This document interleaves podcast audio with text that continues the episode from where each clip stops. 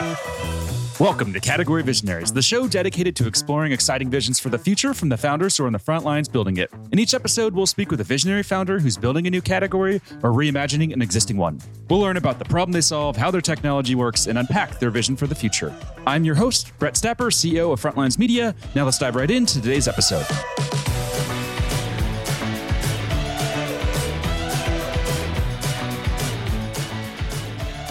Hey everyone, and thanks for listening. Today I'm speaking with Chetan Venkatesh, CEO of Macrometa, a developer tool that's raised 38 million in funding. Chetan, thanks for chatting with me today. Hi, Brett. It's a pleasure to be here. Thanks for having me on the show. Yeah, no problem. So before we begin talking about what you're building, let's start with a quick summary of who you are and a bit more about your background. Yeah, so I am an engineer turned startup company founder and CEO. I've been doing this for 22 years now. And this is Macrometa is now my fourth data infrastructure startup. So it's a space that I've been in for many years, and it's a space that I continue to be extremely fascinated with. And I think it's also a very important space in terms of where developers and customers are trying to innovate, you know, with their next generation of data powered applications on. And how have you seen the space evolve over the last 22 years? Oh, wow. I mean, that's the whole history of computer science right there in those 22 years, right? I mean, we went from the personal computer, the old IBM PC and the XT and, you know, that whole thing, right?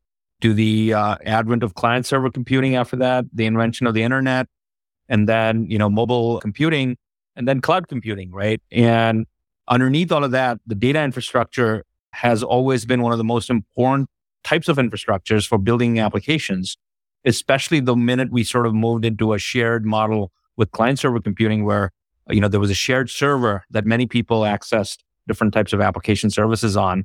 And as that sort of went into a more cloud like architecture and broken of web services and things like that, the data infrastructure probably is sort of like the giant beating heart of all of that stack.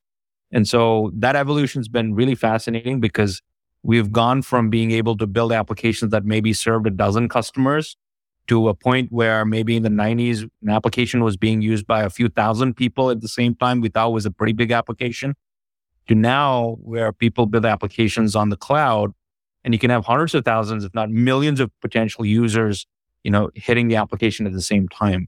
So the scales have changed incredibly. The complexity has changed. Also, as a result, it's a lot more complex. And then there's just a lot of more risk, in, especially in things like cybersecurity, which is really a whole domain unto itself now. And the data infrastructure layer, again, just being such a critical part of it because, you know, applications need data means that, you know, this is an area that is very challenging to stay on top of. And you really need a smart team of people to work with who can help you build solutions, you know, that address these types of emerging new opportunities. Makes a lot of sense. And what about Silicon Valley in general? How have you seen Silicon Valley change over the last two decades? You know, I can speak maybe credibly to the last 15 years. I haven't been here two decades, moved here about 15 years back in the Valley. And I think it continues to just be at the center of the universe when it comes to tech as much as every year you read articles about, you know, such and such city becoming the next Silicon Valley, or that you don't need to be in Silicon Valley anymore, you can do a startup anywhere. And it's true. The truth is that, you know, the opportunities that exist over here to find smart, passionate people to work with who have relevant domain expertise, who also have sort of an instinct for risk and company formation and, you know, all the startup challenges that come with trying to go out and build something in the great unknown unknown, right? Those are all things that I think make Silicon Valley still very unique. And you don't get that to the same level of maturity and sophistication anywhere else in the world, whether that's, you know, in Europe, whether that's in, you know, the Middle East or, you know, in emerging economies, growth economies in Asia. It'll get there maybe, but the Valley tends to still, I think, attract the best of the best.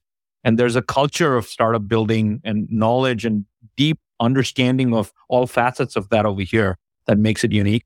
Within that, I've seen a lot of change in the last 15 years. I think the way we build startups has changed considerably. Where, you know, we used to build a startup and potentially try and build a product in two to three years and get to your first revenues, right? In, in year three. Now you got to do all that in year one. So it's really compressed. In the old days, you used to go and get a, you never did a seed round. You sort of went and did a series A round when, you know, your product had some legs and, you know, you wanted to put it in front of more customers. Nowadays, there's a pre-seed round and a seed round and a post-seed round and a Series A and you know a post-Series A, and there's just all these different types of financings for very granular stages of a startup as well. So I think Silicon Valley and the way it deploys capital has considerably changed. And I also think that work has become more specialized. I don't think full stack developers cut it anymore. You need specialists, folks who understand front end, middle and back, and you know, really have very deep but narrow knowledge of things, you know, when you're building products, especially in the data domain that I operate in. So that's probably the third thing that I see has changed is substantially people have become specialists and with very deep specialization in, in different aspects of the stack and the types of applications that are being built. Other than that, it's gotten hell expensive uh, over the last 15 years. That's probably the other thing that probably stands out. You know, we were fortunate, I think, to come and settle at a time when it was still reasonable to do that. And the disparity between San Francisco and the Bay Area and different parts of the country was not as, as great as it is today. I really hope that, you know, that's something we can address because that's probably the number one constraint and limit on actually smart people, young people, you know, folks who are starting their careers coming and settling over here. I worry that we're going to end up with a generation of old folks who got here when real estate was still, you know, reasonable. And unfortunately, everyone else is priced out. So there's just going to be an old population of engineers and company builders that doesn't get replenished with, you know, new ideas and, and new energy. Well, hey, there's a lot of commercial real estate that seems to be open in downtown SF. So at least hopefully that'll be converted to residential and they'll solve some of that problem. I hope so. I really hope so. Yeah. And two questions we like to ask just to better understand what makes you tick as a CEO and as a founder. Is there a specific CEO that you admire the most? And if so, who is it and what do you admire about them? Yeah, I think Jamie Dimon comes to mind. They had, you know, the CEO of JP Morgan Chase. I see in someone like Jamie Dimon so many incredible values and principles that he operates from. I think one is just one of the largest banks in the world. It's a giant multinational corporation that needs to deal with an incredibly complex and dynamic environment. Customers, you know, have so much a choice when it comes to financial services. There are startups they can go to. There are established other banks they can go to. But I think JP Morgan just has an incredible innovation culture because of Jamie Dimon. And that comes across in the way they build products and digital services and in the way they serve their customers. So I think I look up to him a lot because he's someone who I think has to, you know, analyze and internalize a very vast surface of knowledge about reality, about what's happening in the markets, what's happening within his organization, what's happening, you know, with broad macroeconomic conditions and translate all of that into, you know, operational strategy, into product innovation, into building and channeling a very large workforce of hundreds of thousands of people in hundreds of countries. I think he's the master of scale, frankly. And if you put a gun to my head, and there are several people I could name, but if you really put a gun to my head and said, name one CEO, it would be Jamie Dimon. Nice. That's such a great call out. I get uh, I get major presidential vibes from Jamie Dimon. I don't know if that's uh, true, but there seems to be a lot of speculation that he's going to run for president of the U.S., which would be pretty cool. It would be very cool. I think someone of his caliber and expertise and and temperament could be a great president for our amazing country. Absolutely agree. And what about books? Is there a specific book that's had a major impact on you as a founder? And this can be a business book or could just be a personal book that's really influenced how you view the world. Yeah, you know, and, and I'm going to break your rule and maybe talk about two books because this is just extraordinarily hard to name one book. But I think there are two books that I'll call out. The first one is, and by the way, I think Bill Gates called this out a couple of weeks back, but it's a book that I read a few years and it's The Inner Game of Tennis. And it's an incredible book that talks about how to fundamentally learn the right habits and the right ways of thinking and turn them into, you know, the core set of values that you operate from so that when you're in the heat of competitive moments, right, you can still sort of automatically express these good habits. You don't have to think about them. They become second nature to you.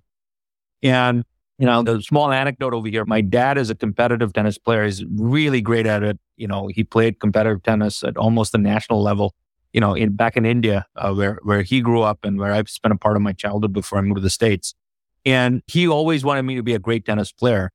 And I think I was talented from you know, the shot making and the technicals of tennis, but I just did not understand the inner game of tennis, the mental part of it, the spiritual part of it, of playing sport and things like that. So I was, I struggled a lot in competition. And I think as I went into the professional arena and built my career and, you know, and then became a founder, for example, many of those challenges have equivalents in, in the professional world. And as I read this book a few years back, I realized there was such you know, great advice in that book for how to mm-hmm. handle those moments, how to think about certain types of problems, etc. that had I found that book when I was, you know, in my pre-teens or teens, I think it would have been an incredibly valuable book for me. But I still think it's incredibly valuable because there's so much I learned from it. And also I realized that, hey, you know, I've also evolved and come to the same conclusions as that author and, and realized those lessons on my own as well. So it was a good way for me to validate my own experiences and some of the learnings that I've had over there. So Inner Game of Tennis, I think is probably my number one book. And then I read a book recently that also had a pretty interesting, you know, set of principles and it had a big impact on me. It's called Be Your Future Self Now. And it sounds really new agey, hokey pokey, but it's not. Because I think what this author does, his name is Dr. Benjamin something or the other. Can't remember his last name, sorry, but look it up on Amazon. Be Your Future Self Now. What he does is he forces you to really be clear about what you're working towards. And I think that's one of the things that founders and CEOs and startup people really need is a very clear understanding of where they want to go. Because if you sort of drift along, startups can be extremely hard and can be punitive, you know, if you drift along. And I've seen a lot of folks struggle with that. I, you know, earlier in my career, I struggled with it myself. But understanding how to set goals for yourself, for your team, and more importantly, having a very clear vision of what you want to grow into is so important. And it acts as your, you know, template and compass for you to grow into that. This book actually crystallized, I think, 15, 18 years of learnings for me in 45, 50 pages, which is great to read because you can go back and sort of refresh yourself very quickly, you know, about what it takes, you know, or maybe you can do a quick assessment and see where your gaps are in terms of, you know, how rich your vision is and whether you really painted all the colors and all the detail of your vision. Because if you don't have that clarity, there's no way you can give it to others. And this was a pretty amazing book in that respect. Amazing. Yeah, I found it's Benjamin Hardy, I think, right? Oh, Benjamin Hardy. Yeah, yeah. Sorry. Yeah, the, I couldn't remember the last name. Yeah. No worries. Just shouting it out there for the listeners. Very cool. Those are two books I have not heard of, and it's very refreshing to have a founder come on and not say the hard thing about hard things or zero to one. So for value. oh, those are good books too, but you know, I don't think they're necessarily the books that I call out as having the greatest influence on me. Yep, absolutely. Awesome. Well, let's switch gears here now and let's talk about what you're building. So, can we start with the origin story behind the company? Yeah, well, our origin story is kind of like, you know, it starts really in the technical domain. Both me and my co founder, Durga Gokina, who's our CTO and head of engineering, we're both from the distributed systems domain. And so, you know, over the last 10 years, I think it was 2013, 2014, when we were both working on our last startup together, that we started to ask ourselves a you know pretty important question, which is okay, this cloud thing is huge, and obviously everyone's going to be on the cloud by the end of this decade. What comes after that? And you know, when you're sitting in 2013 and 2014, and you're trying to think about what you know the world looks like in 2023, which is where we are now, you tend to think it's more of the same. And I've been wrong every time I've sort of linearly projected, you know, that it's more more of the same you know, mm-hmm. you, things get faster, things get better, things get cheaper. Yeah, they do those things. But really, the big life disrupting or innovating innovations are completely unexpected. And so, as we were thinking about it, we knew that whatever came after cloud was sort of going to be, in many ways, the thing that did things that the cloud can't do. You know, it wasn't just a faster, better, cheaper cloud. It was actually orthogonally opposite to cloud. And so if you want to understand what it is, you've got to go and ask, what does the cloud not do well? And when we started to ask the question, what does the cloud not do well? It became pretty clear to us quickly that because of the way the cloud is technically architected, you know, in these giant data centers in remote regions around the world, and every time we use an application, our mobile phone or web browser needs to talk to a backend server that's very far away in a different country, in a different continent, usually, you know, things get really slow. And the more and more humans go online, the more and more the services that are interesting to us are digital data driven services, you know, AI, ML services. And underneath all of them is just data. And so if you can make data faster to process, faster to understand, and faster to act on, that's going to be incredibly valuable in the post cloud world. The challenges of almost all our computer science is designed for handling large amounts of data, but not fast amounts of data. And so we saw an opportunity to build a new kind of a company and a technology that allowed data to become much, much faster and serve real time experiences anywhere in the world. So we built the platform that we call the Global Data Network, which consists of a software layer that connects hundreds of regions around the world, hundreds of little data centers around the world, and makes data available in all these regions locally so that when your application that you're using, right, you know, it needs data, it doesn't go, you know, out of the country into a different data center in a different part of the world to get it. It's always available in, in literally the same city that you're in, or maybe in the same state if it's not in the same city, but it's no more than 50 milliseconds away from wherever you are as a human being with some sort of an internet connected device. 50 milliseconds is crazy fast. I mean, to put that in perspective, uh, if you look at a professional athlete, right, their reaction time, the best athletes have a reaction time of about 75 milliseconds. And the average human has a reaction time that's over 100 milliseconds, right? So something happens 100 milliseconds later, you react to it. So literally in a second, a human being can maybe react eight or 10 times. Their brain can only comprehend 10 events in a second if they're exceptionally attentive. Average human probably, you know, can grasp two or three events in a second. A professional athlete, you know, might be able to get up to 15 events in a second. We've built an application platform and data network that can deliver events, data, and data driven services and experiences in 50 milliseconds, which is faster than the brain can comprehend it.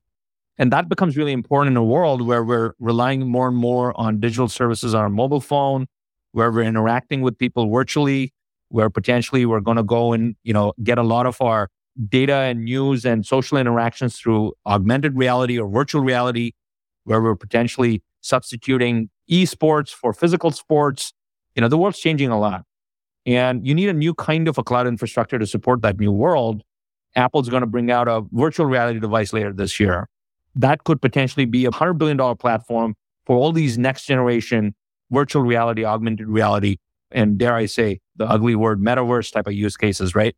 And for that, you're going to need a new kind of a cloud that does low latency, really fast data that's faster than the human mind. And that's what we've built. Amazing. And what market category are you in? Is this part of an existing category, transforming an existing category, or are you creating a, a totally new category of tool here? Yeah, I think, you know, it's sort of maybe at some blurry gray area between creating a new category and extending an existing category fundamentally what we've done is creating a new category that we call the global data network. It doesn't exist because there's really no network out there that pushes data and allows these types of services for, you know, data to be built. But at the same time, there are analogs for that in the old world. You know, as an example, there's something called a content delivery network or a CDN that, you know, is a very important piece of infrastructure that most people have never heard about. But frankly, without the CDN, the internet would be unusable. The CDN is what allows a website to potentially serve, you know, tens of thousands of users. A CDN is what allows, you know, almost all our modern applications and websites to operate at the scale where a billion users can be online, a billion humans can be online and, you know, can go to Google and can go to all these different web services and make them usable. The CDN is really a way to extend the scale of the web and to make the web accessible at a cost point where billions of humans can use it. Now, it works for the web, but it doesn't work for the cloud. The cloud is really a set of application services and it needs something like the CDN, but the CDN can't handle the cloud because it's a very different technology. And so our platform, the GDN, the Global Data Network, is kind of like a CDN because what the CDN does for the web by making it scalable and cost efficient and high performance, we do the same thing for cloud and data. And so in some ways, it's sort of an extension of that old CDN category because it looks and smells like that. But it's a completely new category because no such infrastructure exists for cloud applications. We're the only game in town for that. And when you were first starting the company, did you start with that intention that this would essentially become its own new market category? You know, I love to say yes, but I wish I was that smart. It's more organic, I think, as we were just fascinated by the idea that a network like ours could potentially solve some immediate use cases that customers had and boring things like e-commerce, right?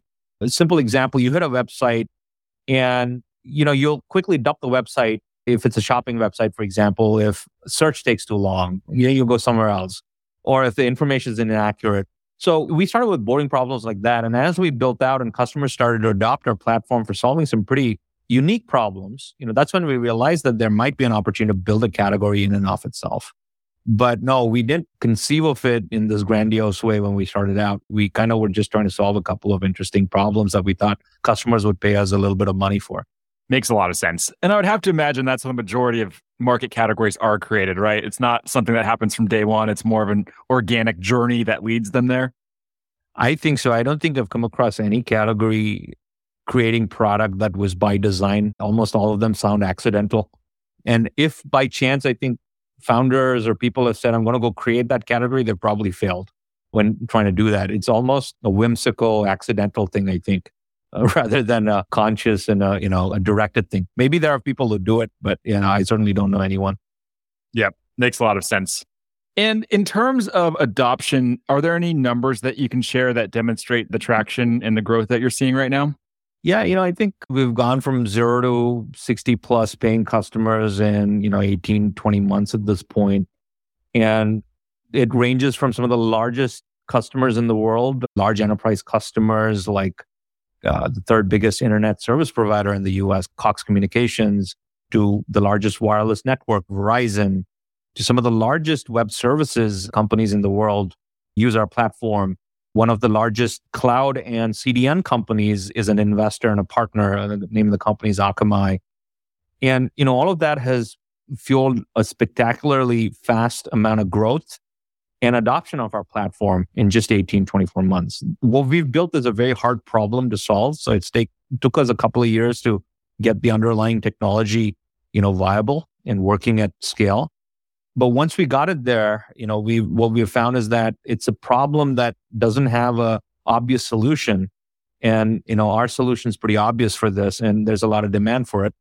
And I think even though it's early days and, you know, we've gone from zero to 60 in 18, 24 months, what I'm excited about is that we're probably going to triple or quadruple, you know, in the next year and the year after, given that more and more customers are now starting to realize that they need an infrastructure like ours to be able to differentiate themselves, you know, going forward.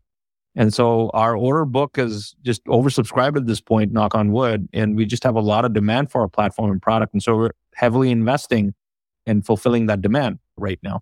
And what percentage of those 60 came from founder led sales as opposed to, you know, being closed by other team members because that's something that a lot of the founders that we interview on the show talk about is you know that making that transition from founder led and having a sales team. So what was that journey like for you and are there any numbers you can share there? Yeah you know i think the majority of them are founder led because it was just me and my co-founder and we started to really build a sales force only about 12 months back. And we've added a you know a few really smart and you know energetic folks into the sales organization. So i'd say you know out of the 60 maybe about 30, 35 were founder led. 40 probably is sort of where I would say the founder led, you know, sales motion was. And then we transitioned it to much more of a rep driven model and then, you know, a partner driven model. And so today, the remainder of that, you know, 20 accounts, I'd say maybe, you know, 15 of them are, have been sold and closed by my colleagues in the sales organization. And maybe four or five are pure partner led, where the partner just sold our solution and, and then closed it. And that's starting to become a bigger you know, growth piece for us. And were there any lessons that you learned as you made that transition away from founder led sales? Oh, lots, I think. I think the biggest challenge you have in founder led sales is that the founder tends to have very deep domain expertise and things are just obvious to them because they are so context rich in the problem. They're they're obsessed with the problem. They've been thinking about it for years and it's the first thing they think about when they wake up and it's the last thing they think about when they go to bed.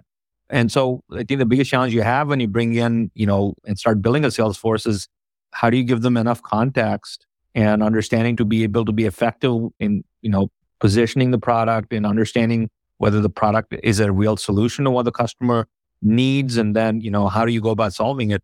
Qualification, I think, is the biggest challenge that, you know, the sales reps have because they don't know how to qualify a deal. Everything looks like it's a fit for an early stage product because the early stage product literally you know, is embryonic and it can become anything, it can do anything. So the rep feels like, hey, I can solve every possible problem with this. And I think a lot of the teams really struggle with that phase and nailing down exactly what they're going to do and what they're going to walk away from. Learn to say no and to which customer and why, right? That qualification is probably the most important thing that transition between founder led to sales led has. You know, subsequent to that, I think institutionalizing that knowledge and turning it into a repeatable process where as you hire more people, they can, you know, easily onboard, understand how to sell and then go and become productive as quickly. That process is sort of the next step. And I think that's where most founders will struggle because to them, it all seems obvious that people should know these things. But the truth is, when someone, you hire someone to come in and run sales, you know, they're going to have a fairly broad understanding of things, but not necessarily as deep as the founder does. And, you know, for technical products, that can be the difference between, you know, qualifying a deal correctly versus, you know, wasting your time with a customer who's never going to buy. Makes a lot of sense. And, and that's super useful insights to have for our listeners. Another question I wanted to ask you is, you know, getting to 60 customers, I'm sure that's not easy and rising above the noise today is very very difficult to do because there's so much competition and just so much noise out there. What would you say you've gotten right there and how did you rise above the noise and capture the attention of those customers? Yeah, I think the culture of my company is kind of unique. We've got a big focus on what we call the three H's. You know, we call it humility, honesty, and heartfulness. And yeah, every company has culture and values. I think everybody, you know, says these things, but this is my fourth company and I've realized how important that is. That you sort of have this culture that is prescriptive, that is something that you really ascribe and commit yourself to and try and live that every day as a team. One of the, I think, consequential and positive benefits of that is that we have a very authentic and unique voice as a company we don't market like traditional companies do with a lot of hyperbolic bullshit. You mm-hmm. know, a lot of claims, you know, a lot of we're the best and, you know, chest thumping. And, and in fact, when you say there's a lot of noise in the market, that's what the noise is. Everyone's trying to outshine and outdo the next one, right? By shouting louder. And so we've done the opposite, which is we've let our product and our technology do the talking for us. And we've focused very much on you know, enabling customer success and customers to be successful and advocate for us. It's a really hard job because it takes a long time to build those 60 customers as a result. But, you know, once you start to get recognized for having an innovative product that's reliable, that's dependable, and a team that stands behind it, good things automatically come. You know, later this year, you'll hear about things that we're customers are building with us at enormous scales. I mean, We've got customers who are frankly building something that's as big as YouTube right now on top of our platform. And wow. it's going to serve, you know, 100 million plus users worldwide. There are very few companies that can actually deliver a platform at that scale. And we're incredibly fortunate that we have a team that's been able to build a platform that can support such large web services, right? And so it allows us to cut through the bullshit because nobody's done it. We're the only ones who've actually done it at that scale. There are very few companies that have done it. Sure, Facebook has done it. Sure, Google has done it. But then you sort of go to the next year and ask, you know, where are the startups that can do these things? A lot of them claim they can do it, but have they actually done it? No. We've actually done it and we've got maybe six or seven of the world's biggest, most gnarly customers, right? In terms of demanding a certain scale, a certain type of performance. And we've put them in production and we've made them successful. And I think that's allowed us that reputation that we've been able to do it at the scale with these types of big demanding customers has really been the secret to growing, you know, so quickly. Amazing. And last question here for you. If we zoom out into the future, what's the three year vision for the company? Yeah, I think there are three horizons that we think about as we think about the next three years. The first horizon is sort of where do we want our customers to get value from us as a platform? And over there, you know, our focus really is on helping customers take advantage of real time data and data opportunities.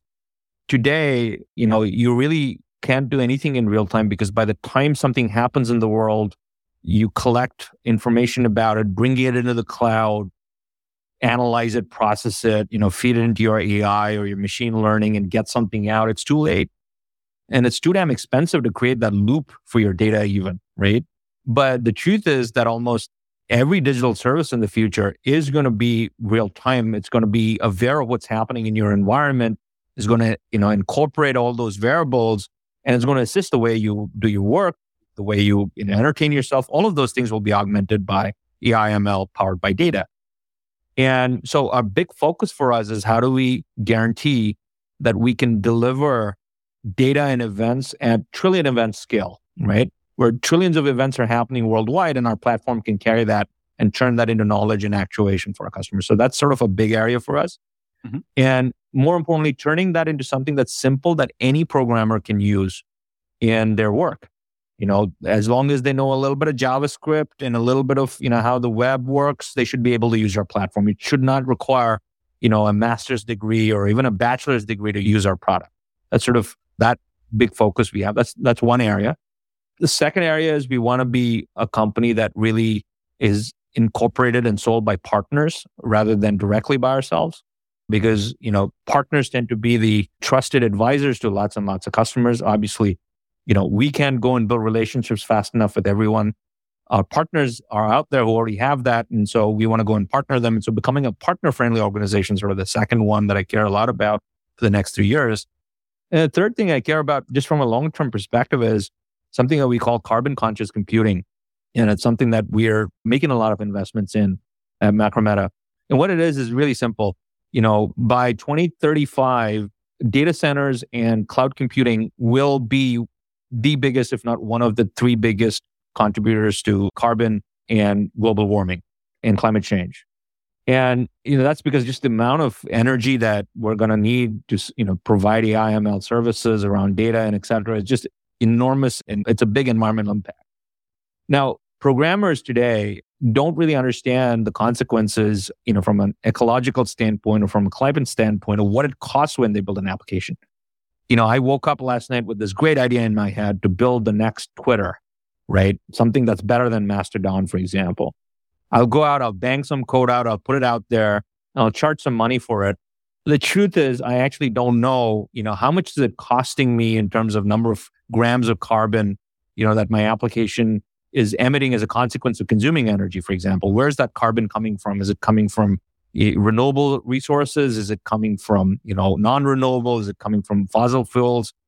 So we're building awareness of that deeply into our platform so that when programmers use our platform, they don't just know the financial cost of how much it costs to run an app. They also know the ecological cost. It'll tell you exactly how many grams of carbon, you know, footprint is being created by the application. And then we can bring in AI ML and we can optimize that. We can help the customer build apps that are more energy efficient, that are more carbon efficient. And I think that's sort of a big deal because the more we can make our customers and developers aware of what the footprint of their application is in terms of carbon cost, you know, that awareness is going to drive a change in their behavior and they're going to be far more responsible in how they write code. And so that's the third horizon for us, which is providing the tooling for people to build carbon conscious computing and data experiences that minimize energy use and minimize ecological footprint, you know, when they write apps. Wow. That's incredibly exciting. Unfortunately, that's all we're going to have time to cover for today's interview. Before we wrap, if people want to follow along with your journey, where's the best place for them to go? Yeah, so follow Macrometa at www.macrometa.com. That's our website. Come sign up, use our platform. I'm on Twitter at Chetan underscore, my first name, C H E T A N underscore. You can find me there, and my handle is Mr. Super Cloud. um, and I tweet about cloud and I tweet about milkshakes, especially milkshakes in the San Mateo County area of uh, Northern California. We've got some amazing milkshakes, and I consider myself quite the connoisseur. Uh, so, yeah, or hit me up on LinkedIn, Chetan Venkatesh, my full name. Amazing. Well, thanks so much for taking the time to chat and share your vision. This is all super exciting, and we look forward to having you back on to share updates as you continue to build. Uh, look forward to it. Thanks for the opportunity, Brett. Yeah, no problem. Keep in touch. Bye.